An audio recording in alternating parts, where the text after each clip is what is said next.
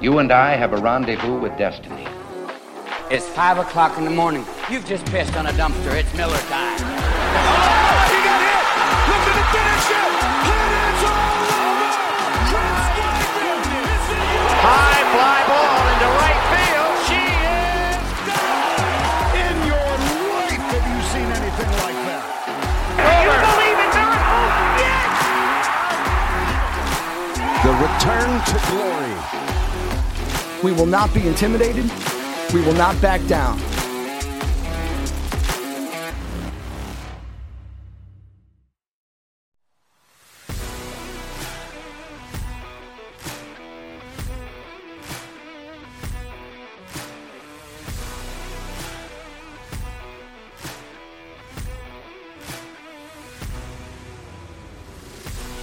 Let's go. All right, folks, we're back. Drink and Think with Dak and Dave. Thanks for joining us. If you're brand new, uh, this is the chill hangout spot where we just drink beer, we talk about football, we talk about any other sport that's basically out there and popular at the time. And uh, we just make a lot of hot takes, have a lot of fun. This is sitting around a campfire, bottled up, thrown onto the uh, the World Wide Web, as it were. So appreciate you being here. Uh, let's have a good time. Yeah, we're we're sucking though, my friend. I I will probably drink more beer tonight doing this episode with you than we had followers last week, which I don't know if that's saying something about my beer consumption or the followers we have, but one's low. I'll let you figure that out. So, um, for those who did join us, we're glad you're here. And even if there's two of us that listen and it's me and you editing each week, I enjoy the hell out of it. So, uh, we're going to talk some sports. We're going to drink some beer and we're going to get after it. So let's open up with uh, a little beer skis. What are you sipping on tonight? I haven't even started on mine yet, so I better grab it.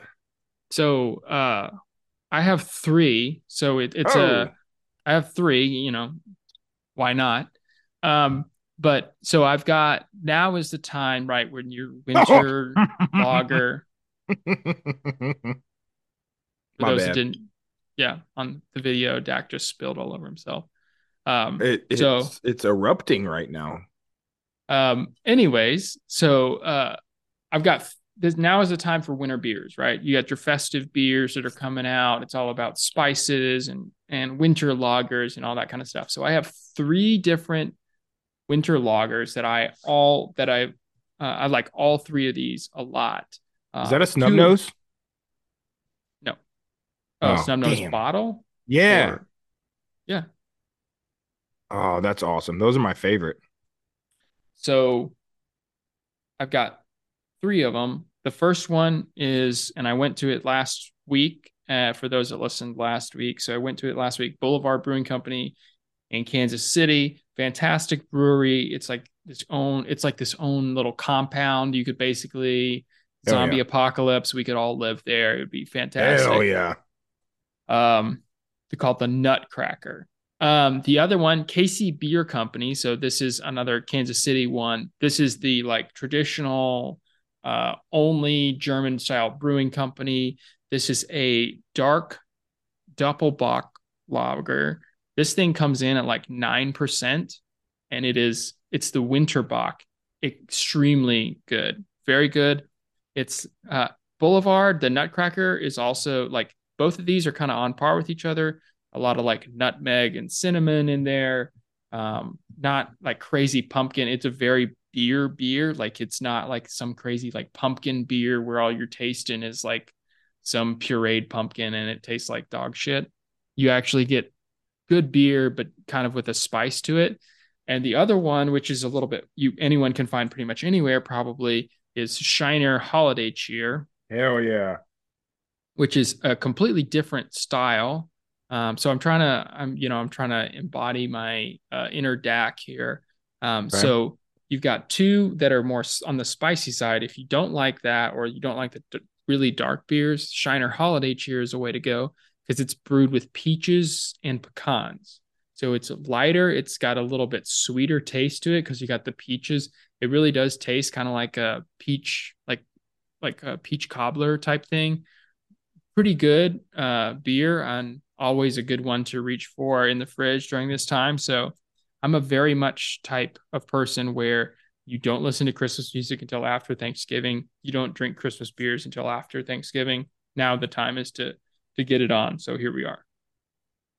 And then once you start, you full send it. So um I like the Shiner Christmas seasonal beer. I I always find it interesting how they get all of the spices in such a light beer because you're right it is super crushable but then it's like holy cow this is like super condensed almost. And you know most christmas beers usually have like you said the nutmeg the cinnamon um, and then there's sometimes there's some allspice clove Yeah. and ginger. Clove and ginger kind of round it out. Sometimes some orange you know like you said some some other fruits kind of in there but that's usually your your traditional makeup to any kind of uh, Christmas beer, Christmas ale, or whatever. And yeah, uh, Shiner does it good. That's funny. We picked up a six pack of it today. I don't have it in front of me, but I might later. So, yeah, the uh, um, the definitely I'm left out the allspice. Definitely, a, you can taste allspice in the Boulevard version. The Winterbach is not as strong because again, it's a very German style brewing company. They don't add extra stuff. So Yeah. any any little bit of stuff that they do, like for these limited releases, it's very small in the spices that they throw in there. So you can definitely taste more spices on the Boulevard side. Um, well, I am kind of going out of turn here. I'm gonna, I guess I'm trying to clear my fridge out from some stuff that's no longer applicable here. I have from Great Raft. It's called Life Itself. This is a salted watermelon gose. It's it's not a Christmas beer. It is quite the contrary.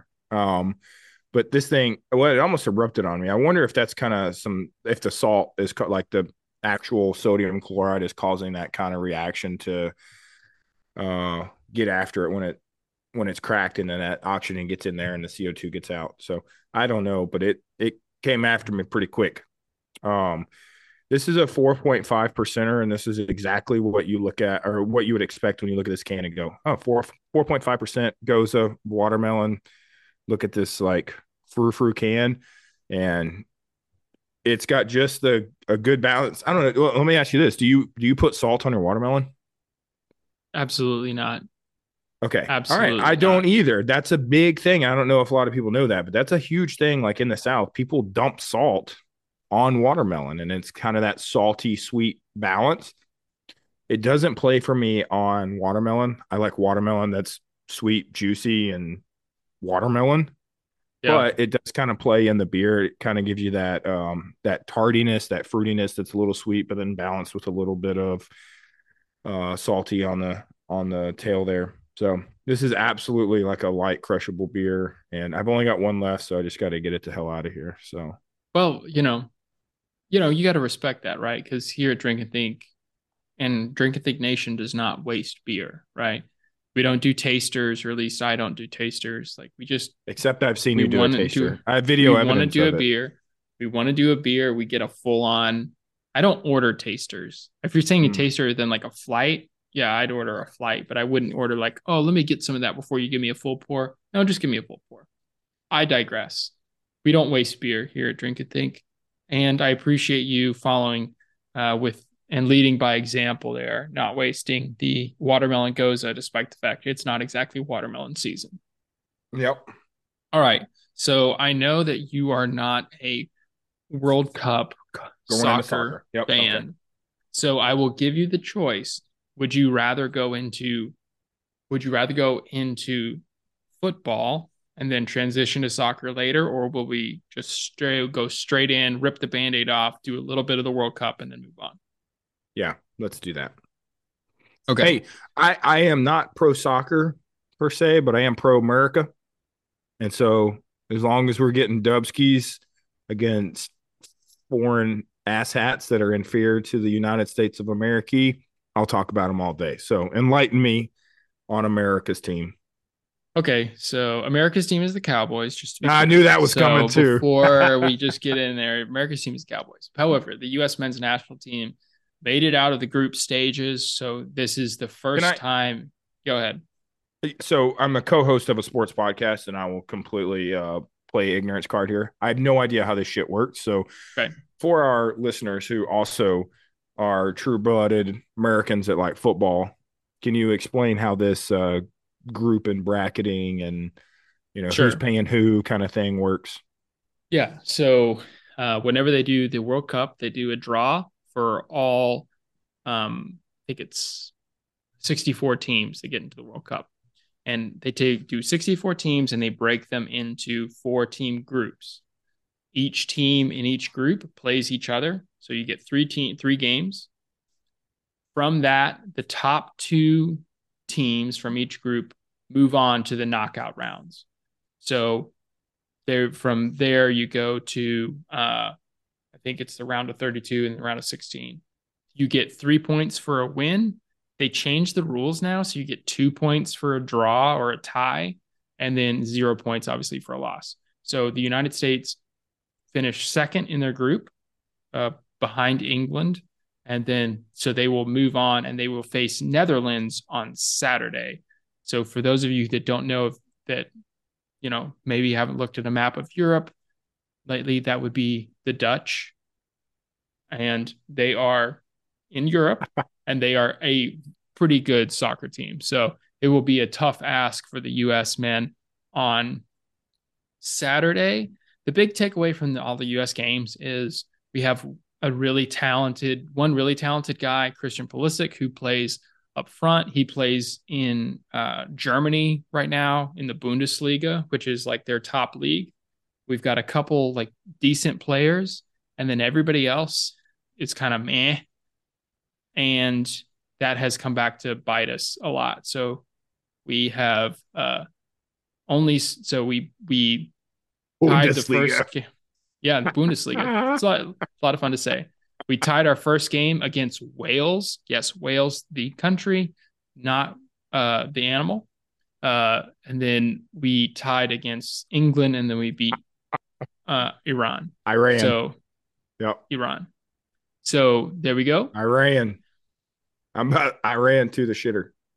Uh, I do think there is a funny chant that apparently the U.S. Uh, fans in Qatar are chanting at the games. They, You mean they Qatar? ch- yeah, Q- Qatar, Qatar.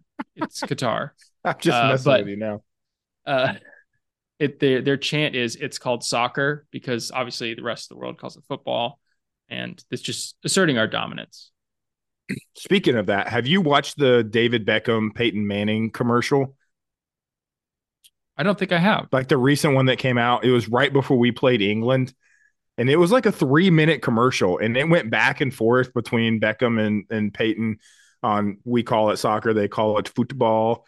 Dude, you got to look it up after we we get off the air. Like it is a solid commercial. I loved it. I actually rewinded it and rewound it and uh watched it again because it was studly. So check that out.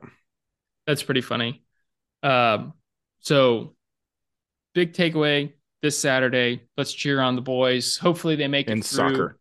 Uh, in soccer, and uh, if the farthest, well, uh, we made it to a World Cup semifinal in 1950, and we haven't made it that far ever since. Oh. so we are not very good on the men's side. On the women's side, we are much Right. much better. But we're going to post a video of my take on the men's team versus the women's team. So if you didn't take a look at that, go to our Instagram, Drink and Think Double D, and uh, take a look and give us your thoughts on the men's team versus the women's team. I'll give a good lay down there. All right, we're done. You can relax. There's a lot more to dig into in the World Cup, but I won't.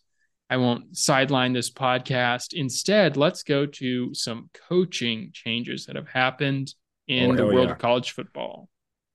Dude, it is that time. The roulette has begun, and we've got some dudes going from pros to college, college to a different college team. We've got dudes on the hot seat that shouldn't be on the hot seat, dudes that should be fired that haven't been fired. It is that time of year, and it's one of my favorite times of year because I, I really like to like psychoanalyze why you hire this guy or why you passed on that guy. And, you know, as we talked about, and I was pretty adamant that Kiffin was not going to go to Auburn. Um, really diving into what makes sense and why do you do the things that you do as a human, and then you know as someone who coaches football. So, so I'll, I'll pitch it to you then. So looking at obviously the top hires, and I'll run through them really quickly. So you got Matt Rhule coming from the Carolina Panthers, where he did absolutely dog shit, and then going to Nebraska. Lane Kiffin stays at Ole Miss, even though there's rumors he's going to Auburn. Hugh Freeze going from Liberty to Auburn, the old Ole Miss coach, and we'll talk about that. And then Wisconsin hiring Luke Fickell. From those, those, you know, news reels, which one to you is the most you think is the best hire? Ooh, okay. Um, I think Fickell's the best hire. I don't know that if I were Luke Fickell that I would have went to Wisconsin. We kind of talked about that uh, several times on the pod as well. I think he's a dude. I think he's a coach. I think his players tend to follow him. I think he's proven, which is a big thing.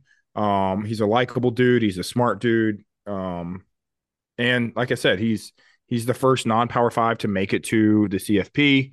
He, you know, look at his resume. Like I pulled a non-power five to a power five conference. That's a big deal. So I, I think that's smart by Wisconsin. Now, if you know Fickell got duped, we'll see. Um, are you inheriting like a true dumpster fire that it doesn't matter if you're, you know, Lord Saban himself that can turn around that program? Granted, you, you know, you're always high on their fan base. They have money. So does the, you know, does the trifecta kind of align and they get back on track? We'll see. But I think that's a pretty smart hire. I totally agree. I think that's the best hire out of the group. I do like, and I know that you have a different take on this. I do like Matt Rhule going to Nebraska. You know, he was, we saw what he did previously.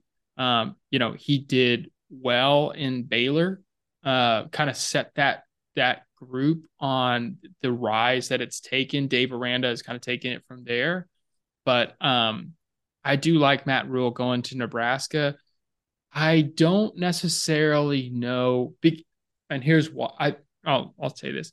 I think they can change Nebraska from what its culture has been of a very run heavy, like kind of slug it out offense and make it a little bit more balanced. Um, and I think coming from the NFL, that'll give him a little bit of a plus. Like, hey, I know what it takes to go to the next level. Not that he coached well at the next level, but at least he like I know what the scouts look like, look for. I know what I would hire people for from the draft. So come to Nebraska and you'll have that chance. I think that's a second. Obviously, I like your Fickell pick as the the number one hire so far. I don't I don't hate Matt Rhule. I don't think he's the dude. Like you you got to do like a vibe check, right? Like at the door. Will I follow this dude up a hill in the battle kind of thing? He just doesn't give that to me. That being said, he did a damn fine job when he was at Baylor. So maybe the NFL wasn't his thing. And so he's coming home to schematics that he knows he's better at. And going to Nebraska may be his thing. So we'll see. Um, but back to the college world, I want your take. We've talked a little bit offline on this, so I'm excited. I want your take on Mr. Hugh Freeze. Hugh Freeze. And before you dive in, though, I will say it's very interesting that Auburn, I think they have like some affliction for Arkansas State because now they've had two, at least that I know of, head coaches that have previously coached at Arkansas State. Did, did Hugh Freeze coach at Arkansas State? He did, he, and most people didn't realize that he coached at Arkansas State before Ole Miss. Interesting. Okay. And obviously, um, Gus coached there as well, Arkansas yeah. guy. Here's my thought about Hugh Freeze. So, first off, a lot of people go back to you know, obviously, how did he do at Ole Miss? What's he going to do? Be like competing in the SEC? And a lot of them think about their one thing that they think about is Ole Miss 10 win season. He wins against Alabama in back to back years. And he even alluded to that in his press conference, said Nick Saban or whatever, and uh, his wife, you know, but they're a little nervous now. All right, pump the brakes, you. Okay. So What's his overall record in the SEC? Over five year tenure at Ole Miss, He's barely batting over 500. Goes 19 and 18.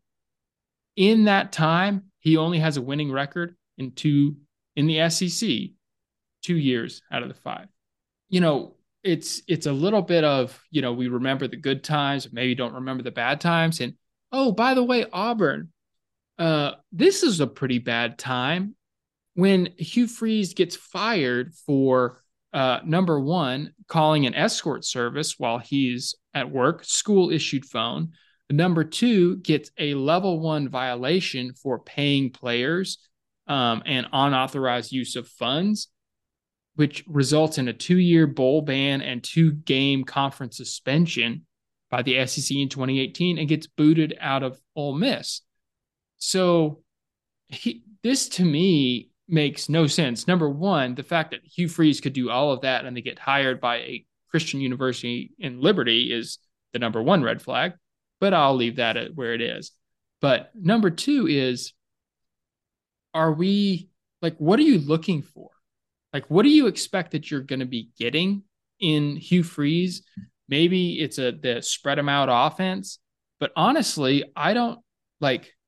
Why wouldn't you give Cadillac Williams a chance to be the guy, right? So we've seen so Marcus Freeman at Notre Dame, right? They seen give him a chance. Popular with the players. Cadillac Williams is the same thing. Popular with the players has a, a passion for coaching, passion for the team. You can see it on the sidelines. You're not a team that is going to be, uh, you know, that is going to compete straight out of the gates, Auburn. And Hugh Freeze isn't going to change that. So, what message are you sending to your team by hiring a guy who the last time he was in the SEC did all the things I just listed listed out? Instead of just putting your faith in, hey, let's give Cadillac Williams a chance. He won a couple games as the interim coach. Like, give him a shot. I just, to me, this makes no sense. We're thinking of the best times. This guy is a dirtbag.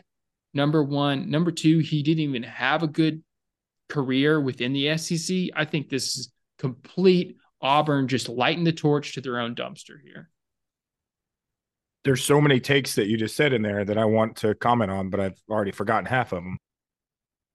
I can be a little long winded at times. Oh no, I mean I think your points are very astute.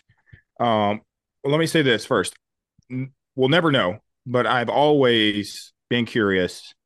Did did Liberty hire Hugh Freeze because it was like, hey, this is our godly duty to bring him in and, and show him the good Lord or is it like, fuck it, we want to win football games? We'll never know. We'll never know. So is he a changed man? I don't know. Uh, he definitely was a dirtbag prior to. We'll see what happens when he gets back in the SEC. Point two. I never understood SEC coaches getting fired, bouncing out to a, a lesser conference, non power five, whatever, getting some wins against Bob's Tire Shop, and then getting hired by another SEC school. Dude, you didn't get it done. You had your shot. Like if you compare the SEC teams, yes, we we really think the SEC is the best conference.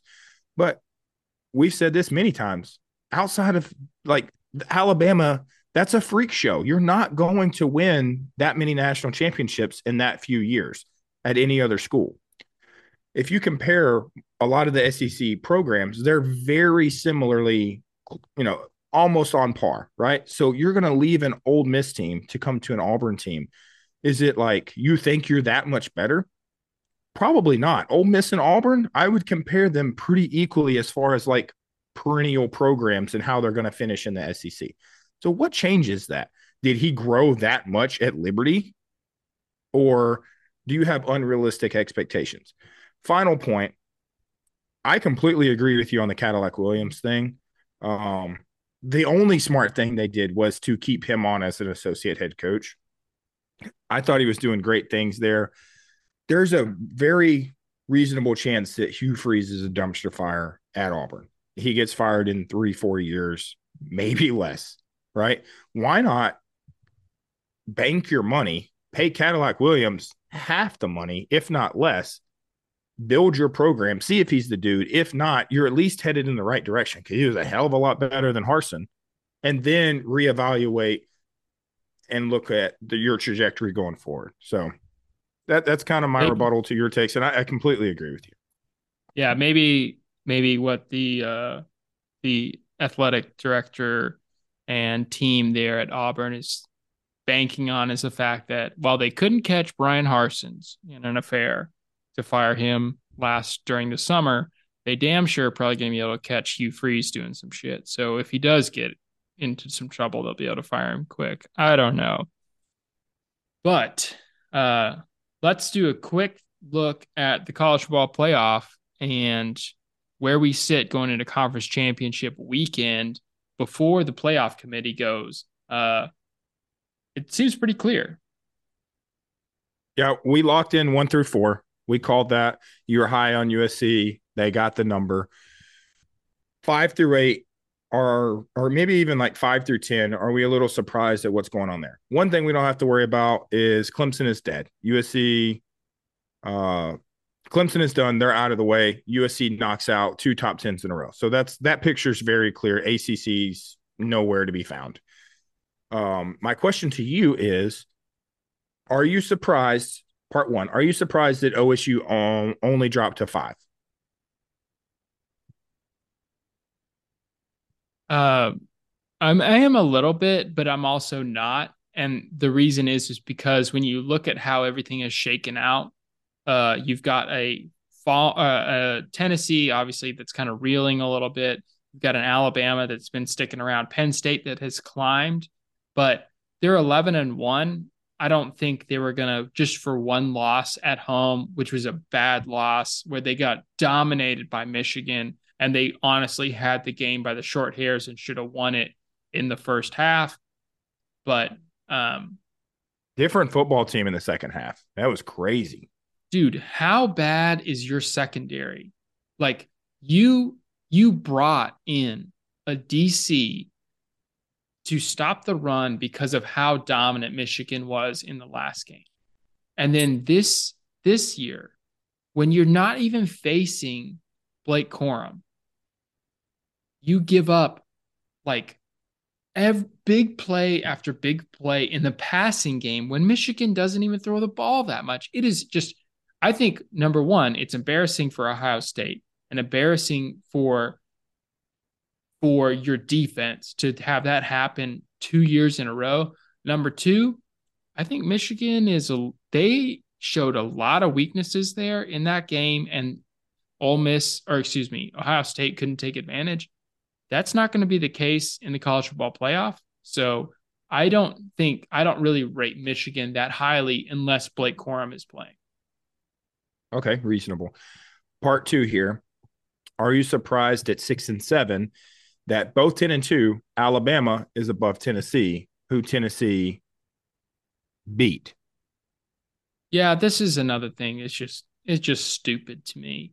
It, and it literally goes down to the fact that you can say that Tennessee's loss with Hooker out is what's hurting them here, right? Because it's more recent. Alabama's losses are against teams that are at least decently good, although the LSU loss is looking worse and worse uh, after A&M kicked LSU in the mouth and knocked him out of college football playoff contention. All right. My take on it is this I understand that they go, Hendon Hooker is out. Tennessee is not the football team that they were. Heisman candidate quarterback, high explosive offense. Got it. Okay. So if that's the case and you are putting them below Alabama because they no longer have that caliber quarterback, why aren't they lower then? Because if you're if you're putting them into contention, they are still a great football team. If you're saying that Hendon Hooker was the the deal breaker there, and we are dropping you below Alabama because you don't have a quarterback, they should fall lower. Because and and I agree, without that stud of a quarterback, yeah, they're 10 and 2. They beat a lot of great ranked opponents, but they're not the same football team anymore. They're probably not as good as Penn State. I don't know about Clemson. What about, you know, a Utah or some other teams that are a little lower, and LSU, who dropped to 14. Would LSU beat the dog shit out of them without Hendon Hooker? I would tend to say yes. So I see where they're trying to do that, where they, yes, we look at strength of schedule, we look at your record, we look at your conference, we look at your active players going forward. I think that's reasonable. You have to rank the team against their next week opponent too. But without Hooker, they're probably not sitting in the top 10. Yeah, it, it's just to me, it's just the committee. Again, it's there's there's obviously this preference for Alabama, which if you know we can transition now going into hey, guess what? Looking at a conference championship weekend, the nightmare scenario, folks, is now here. And and honestly, I give it a 50-50 shot if Alabama makes the playoff. This is why.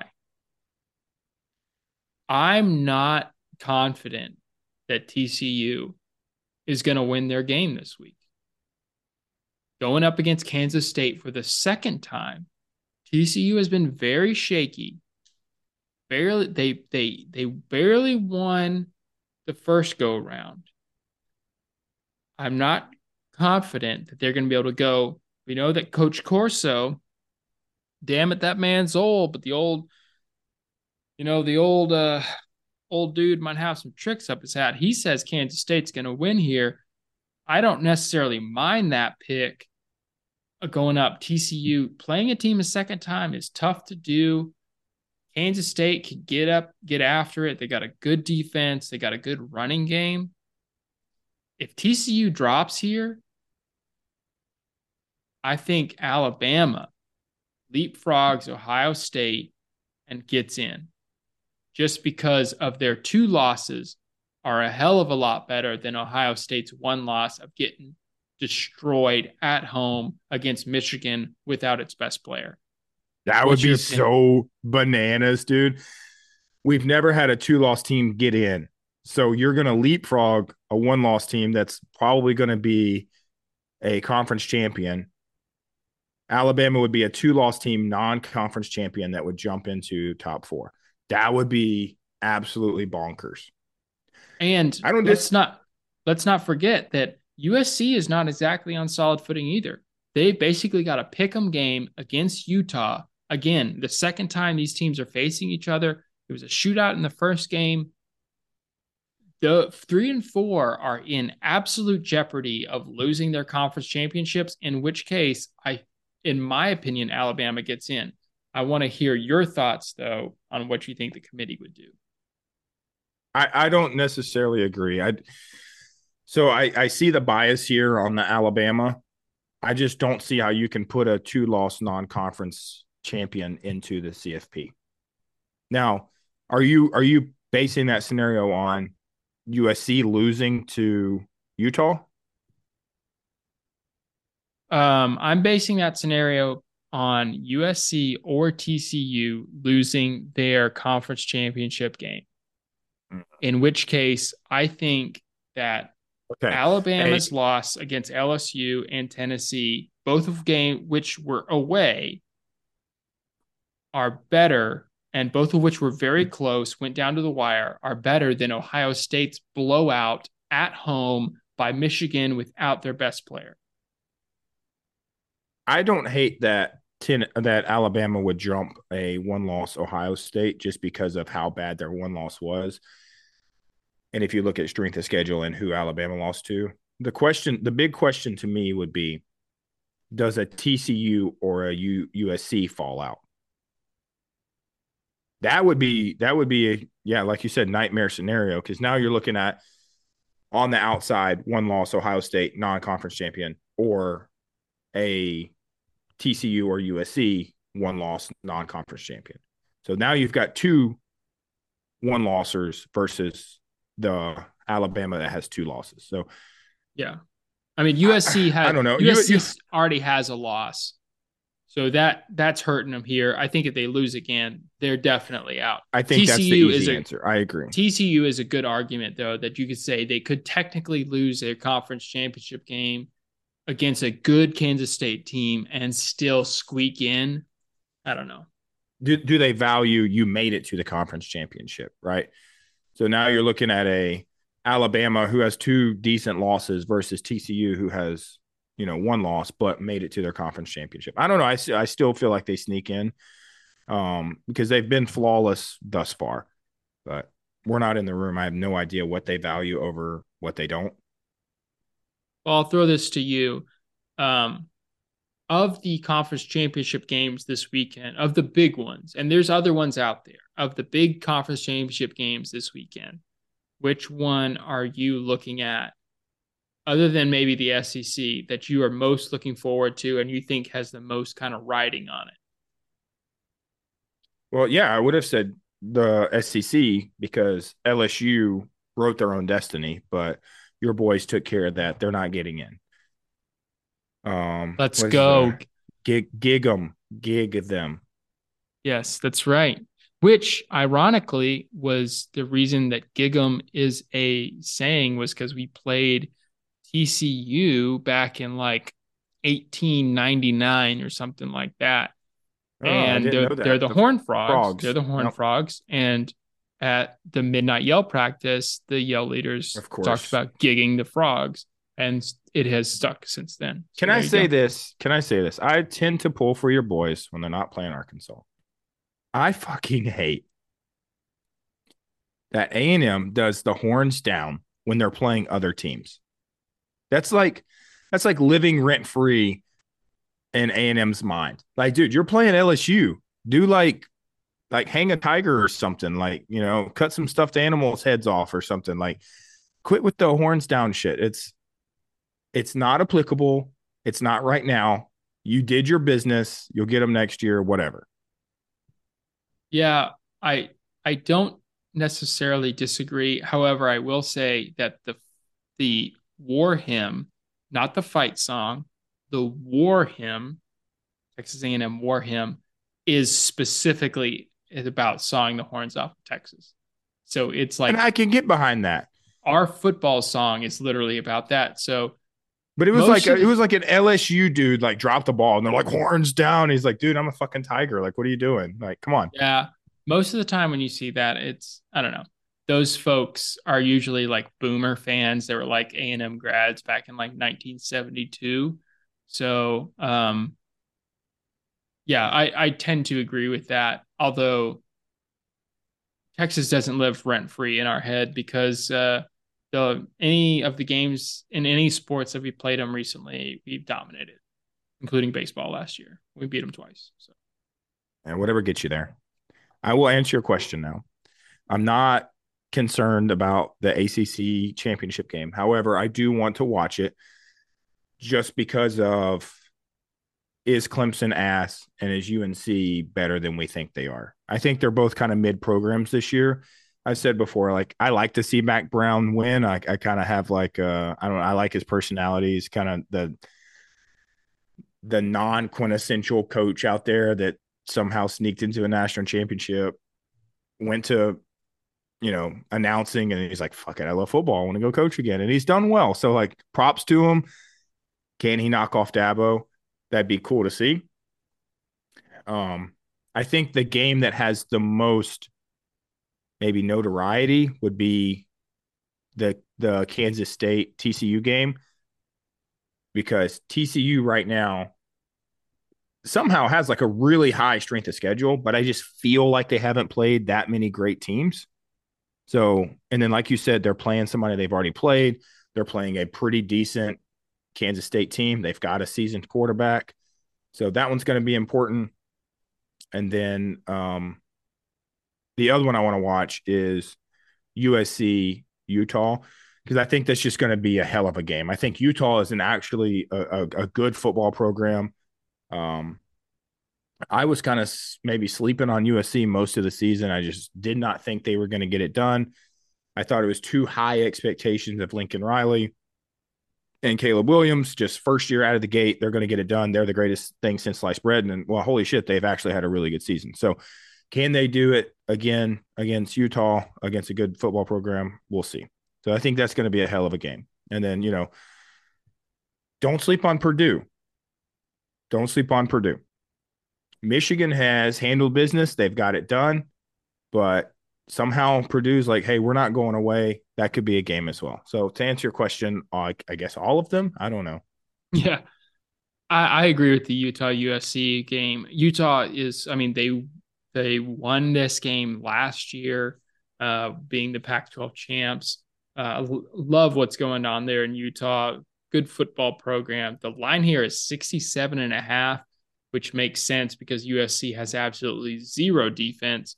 Utah, as a reverse of last year, has also not very good What's the- defense. What's the spread? It's a it's almost a pick 'em game. It's USC minus one. So this is the one you stay away. I mean, this is like like USC is not a lock. TCU, their spread is minus two and a half to TCU. That is definitely not a lock, especially playing a team for the second time. I think that's a a very Adrian- difficult ask.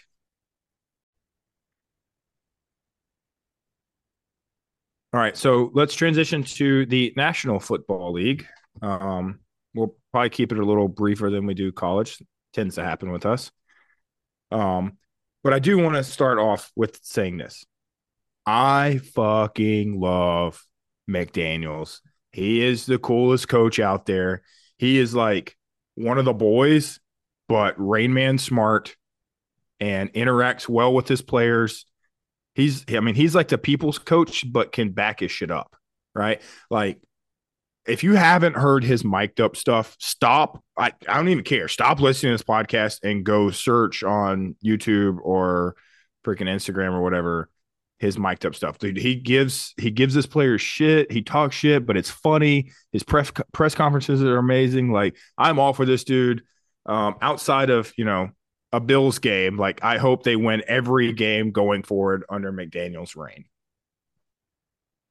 Yeah, um, I think the the recent one I heard was tight end catches a ball, like breaks a tackle, and then gets tackled, and then he like comes over and and McDaniel's is like, "Hey, you know that thing where that guy tried to tackle you, but then you like didn't let him tackle you, and then you kept running? Like that was awesome."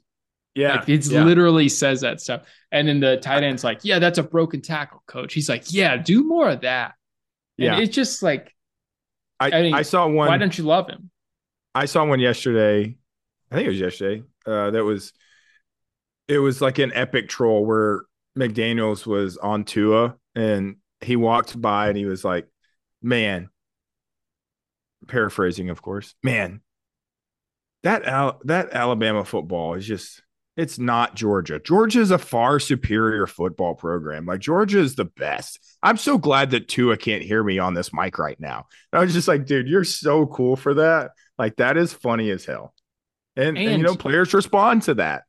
Exactly. Think about it when you're in like the heat of the game, right? And for you and me, you know, think about it when you're in like you're in the shit. Like life sucks. You're in the trenches, you're getting punched in the mouth type thing. You know, for us from the military side, it's raining, like it's shitting on you. It's no fun. You're getting shot at, whatever.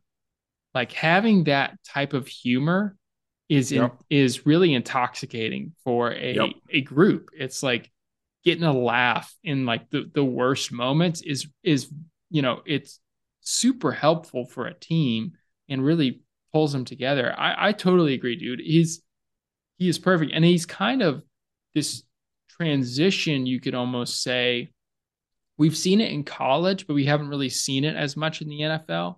This transition from the old ways of coaching we you could say maybe Tomlin, Mike Tomlin has kind of he was kind of the the predecessor, the, the founder gap, of yeah. this. Yeah. But it's been this like players coach mentality versus the Bill Parcells or whatever type coach that's just a has no personality and just beats people into submission. Yeah, I'm the boss versus I am a part of the team. Yeah, Yeah. I completely agree. And you're right. That is infectious. I love it, dude. I, I I'll watch it every day. So um two more quick points before we move on to like next week's forecast. And both of them are about quarterbacks. Well, actually, really, we can probably talk about three different quarterback questions here. So first one, um, Green Bay. Jordan Love came into the game, thought he looked very good. Have they been grooming grooming him well enough to take over for Aaron? I mean, he was like four for four for 90 yards, beautiful throw, spot on, looks studly. So is this Aaron's transition? You know, the, I mean, this is kind of how Aaron moved into this, you know, following Favre for every for many years, watching him, took over seamlessly, became a good quarterback. Is Jordan Love the dude? And are we going to see it sooner than later? I don't know that Jordan Love is the guy, but you have to like the fact that he's had a chance to sit behind someone like Aaron Rodgers. Now, the the obvious difference is Aaron has a level of talent and both mentally and physically that is not normal. Okay. And not to say that Jordan Love is normal by any standpoint. He is a, a, top tier athlete. But we've seen in the games where he's started, he's had decision making issues. Will he get into it? I think he's certainly a decent bridge to the future, but I do not see Jordan Love as like, this is the guy that's going to get the Lombardi trophy back to Green Bay. I don't see that within with Jordan Love. I I think the the Christian Watkins wide receiver that is a great step for Green Bay as they've struggled on the wide receiver core. Yeah. His production is a great step, but I don't necessarily see Jordan Love. I maybe you can hold out. He's a bridge to not make the your draft pick be the guy that has to start. But yeah, I th- I don't think necessarily that he is the guy right now, in my opinion. Okay. Next question. Uh, we're just going to rapid fire quarterback questions here. All right. Let's go. Kind of like me some Jeff Saturday, all about it, kind of the underdog story. Um, he kind of got into some shit after the game. Like he had been calling out coaches for questionable decisions in the past. Was his call questionable at the end of the game? Uh, they looked pretty good, and they've got a couple of wins. I think they have started in the right direction. My question is Is old man Matt Ryan the future? Obviously, Saturday brought him back after Sam Ehlinger got the start. Does Sam start? Does Matt Ryan start for another year? Or do you tank the rest of the season and go get you a quarterback? Because everything else looks like it could be on decent gears going forward to where Colts are a football team in a year. No, I, I think Sam Ehlinger is not the guy, and that's not just because he's from the University of Texas. Uh, but I mean, this is a journeyman of football. He's been around the world and back again. This, there's a reason why he's not starting. Matt Ryan, for all his faults, uh, did take an Atlanta Falcons team to the Super Bowl. Um, I think he has the talent. The you just got people the the Colts just have to be, you know, they have to understand where they are, and I think Jeff Saturday does. However, I do want to have it aside. This issue that we have seen with timeouts and calling timeouts with coaches yeah. both in the in the college and NFL. It's like, God, have you guys not played fucking Madden or like NCAA before? Like, how are we going through this problem, this systemic problem of like, what are you going to keep those timeouts so you can trade them for a better draft pick later in the year? Like, what are we doing? That is the bigger issue to me. I think to your question, I I think that you stick with Matt Ryan here, and it you're not going to necessarily get much better, but Ehlinger is a step back. Hey, let me have an aside here. Random thought we kind of quit doing like picks picks of the week, you know, many moons ago. We just kind of dove right into football. But I will say this: if I had a pick of the week, you're talking about trading timeouts for something, uh, and it made me think of this game that I recently got on, and that's Retro Bowl. Have you heard of Retro Bowl? I have not. Okay, it's like a 1990 version, like Game Boy, the original OG shit game where it's like football players that are pixelated as hell. And uh, you play a game and you can upgrade your team. You have coins where you can buy new players, and it's like a fa- it's like a dynasty style thing. Like you're offered to go to other teams, and you have to you have to like have meetings with your team and that cost you coins, et cetera, et cetera. Download Retro Bowl after this. It's addicting. You'll take 26 shits a day, I swear to God. I I am already intrigued. Uh, I'll, I'll definitely take a look at that Retro Bowl if you want to support the Dak Dave co- podcast. Just let us know. Yep. Um, so I will pitch the last thing to you. So, speaking of shits, um, there are 12 thrones uh, of which to shit upon in the Russell Wilson household. Russell Wilson has less touchdown passes than he has toilets in his house this season. So, my question to you is Can Russell survive in Denver? We saw this last week. We saw visible frustration, confrontation on the sidelines. He's so cheesy. He is so ridiculous that it gets to the point that I don't think people believe it or buy it, whether or not he's le- legitimate or or not. So, question to you is: Do you think Russ can survive right now in Denver, or eventually are they just going to cut sling load and get rid of him? No, no chance. So, jeez, jeez, you went there, you sent it. I don't know why you hate on my guy. All right. I get the cheesiness, I get the like cringe factor, and I think it is a little bit of a try hard without the ass to back it. So I, I, I have even jumped on the train. It's like, dude, just stop. Like, get out of the media, perform first before you do your ritualistic dances and whatnot. So I, I can understand where you're coming from there. However, the dude has a contract through like 2028 for 245 million dollars. There's no way he's going anywhere from Denver right now. Okay. So is he the guy going forward? Probably not. Are we seeing the tail end of Russell Wilson? Yes. Should they have picked him up in the first place? No. Seattle robbed them freaking red handed. I agree. However, the money is back in the player there, and you are stuck for at least a few years. And until he pr- proves something, I mean, he's not going to get traded they're not, you know, he's sitting on 245. So you're stuck with him. So you better build around him, do something. He's not going anywhere. Tough time, tough time to be a Denver Broncos fan because they were so they were so passionate beginning of the year. They were so, you know, they had such a positive outlook. And now, as happens with Dak and Dave both every week, or every week, every season, those hopes get dashed upon the rocks of reality.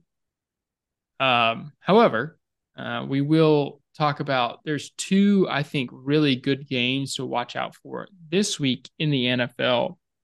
Miami at 49ers, Chiefs at Bengals. But what game are, are you really looking forward to, and what game are you looking at this weekend in the NFL?